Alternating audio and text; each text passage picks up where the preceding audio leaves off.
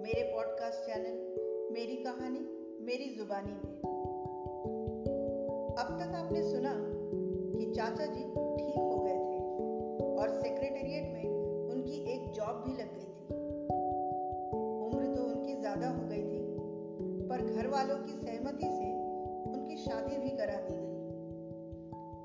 अब आगे भाग आठ में सुनिए। दिन, महीने शादी को छह साल हो गए थे। और इन छह सालों में वो एक बेटे के पिता भी बन गए थे। चाची जी एक सरकारी अस्पताल में हेड नर्स का काम करती थी। उनकी ड्यूटी शिफ्ट में होती थी। इसीलिए बेटे को संभालने का टाइम नहीं हो पाता था। ऐसे में कभी चाचा जी हाफ़ डे या फुल डे लेते थे, या कभी चाची जी हाफ़ डे या फुल डे छुट्टी लेती थी। लेकिन नौकरी पेशा आदमी कब तक ऐसे चला सकता था? पर वो दोनों कोशिश कर रहे थे। कभी कभी उस नन्हे से बच्चे को उसके ननिहाल छोड़ आते थे तो कभी कभी हमारे घर में। अब बच्चे की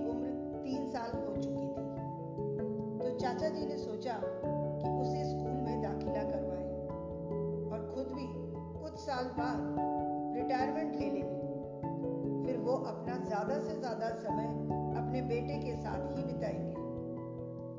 चाचा जी अपने नन्हे से बेटे पर जान छिड़कते थे। क्यों ना हो? वो था ही इतना सुंदर।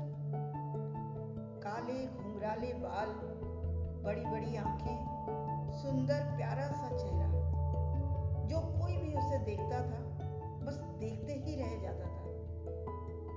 उसका नाम था अर्जुन। वो दिन संडे का था, जब चाचा चाची अपने बेटे के साथ हमारे घर पर आए थे। शाम की चाय के समय चाचा जी ने हमें बताया कि अर्जुन का एक बड़े स्कूल में दाखिला कराया है और नेक्स्ट मंडे से वह स्कूल भी जाएगा।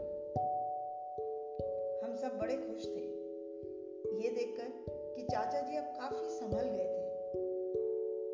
लेकिन लगता था ऊपर बैठा हुआ वह भगवान कुछ और ही प्लानिंग कर रहा था।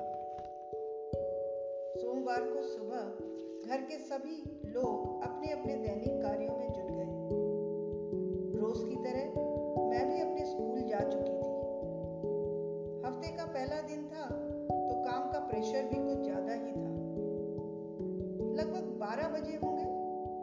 जब मैं एक क्लास में पढ़ा रही थी तो अचानक प्रिंसिपल रूम से बुलावा आया। थोड़ा सा परेशान हो गई थी मैं। पता नहीं क्यों उन्होंने मुझे बुलाया। लेकिन क्लास में बच्चों को काम देकर मैं तुरंत प्रिंसिपल रूम में गई। अब आगे उनके मुँह से जो मैंने सुना तो मेरे तो होश ही उड़ गए। मुझे समझ नहीं आ रहा था कि वो आखिर बोल क्या रही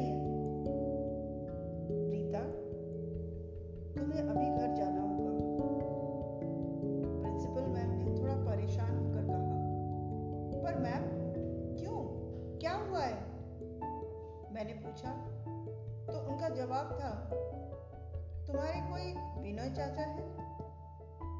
उनके बेटे का आज सुबह ही देहांत हो गया।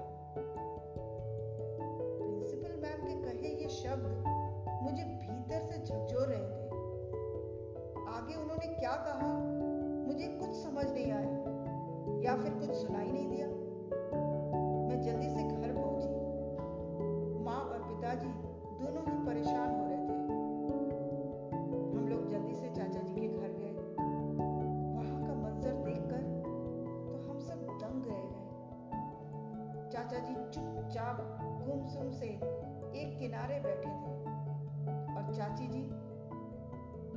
रोकर परेशान हो रही थी।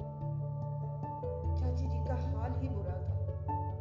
सामने फर्श पर निर्जीव सा मेरा छोटा सा प्यारा सा भाई अर्जुन पड़ा था, जिसका पूरा शरीर नीला पड़ गया था।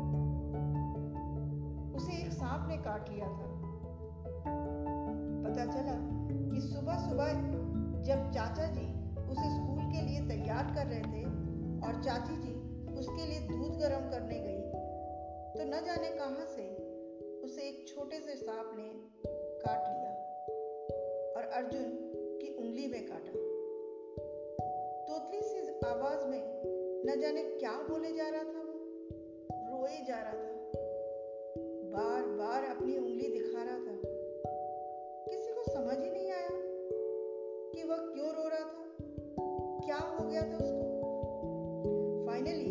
पंद्रह मिनट बाद जब उसके मुँह से झाग निकलने लगा तो चाची जी को समझ आया और वो तुरंत चाचा जी के साथ स्कूटर में बैठकर अर्जुन को गोद में लिए अस्पताल गई। बहुत देर हो चुकी थी। रास्ते में ही चाची जी की गोद में उसने दम तोड़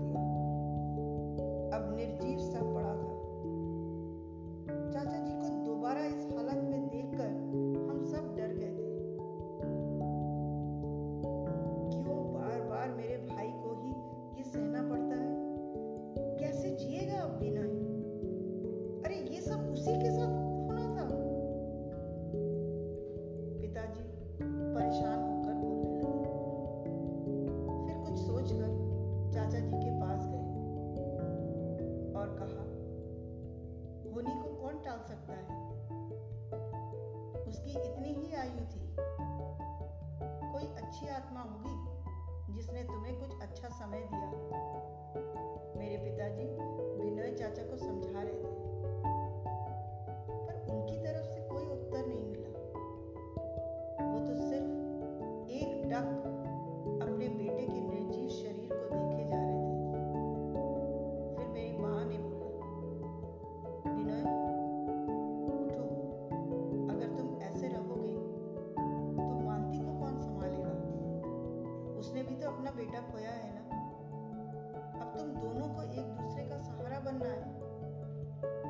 चला गया, वो वापस नहीं आएगा। अर्जुन हम सबसे दूर चला गया है। अपने आप को संभालो बिना चाचा जी, एक टक बस अर्जुन को निहार रहे थे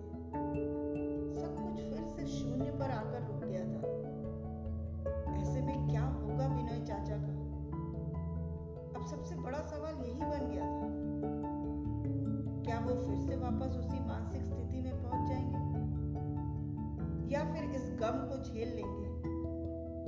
जानने के लिए सुनते रहिए मेरी लिखी कहानी। चाचा जी, मेरे पॉडकास्ट चैनल मेरी कहानी, मेरी जुबानी के अगले एपिसोड भाग नौ में।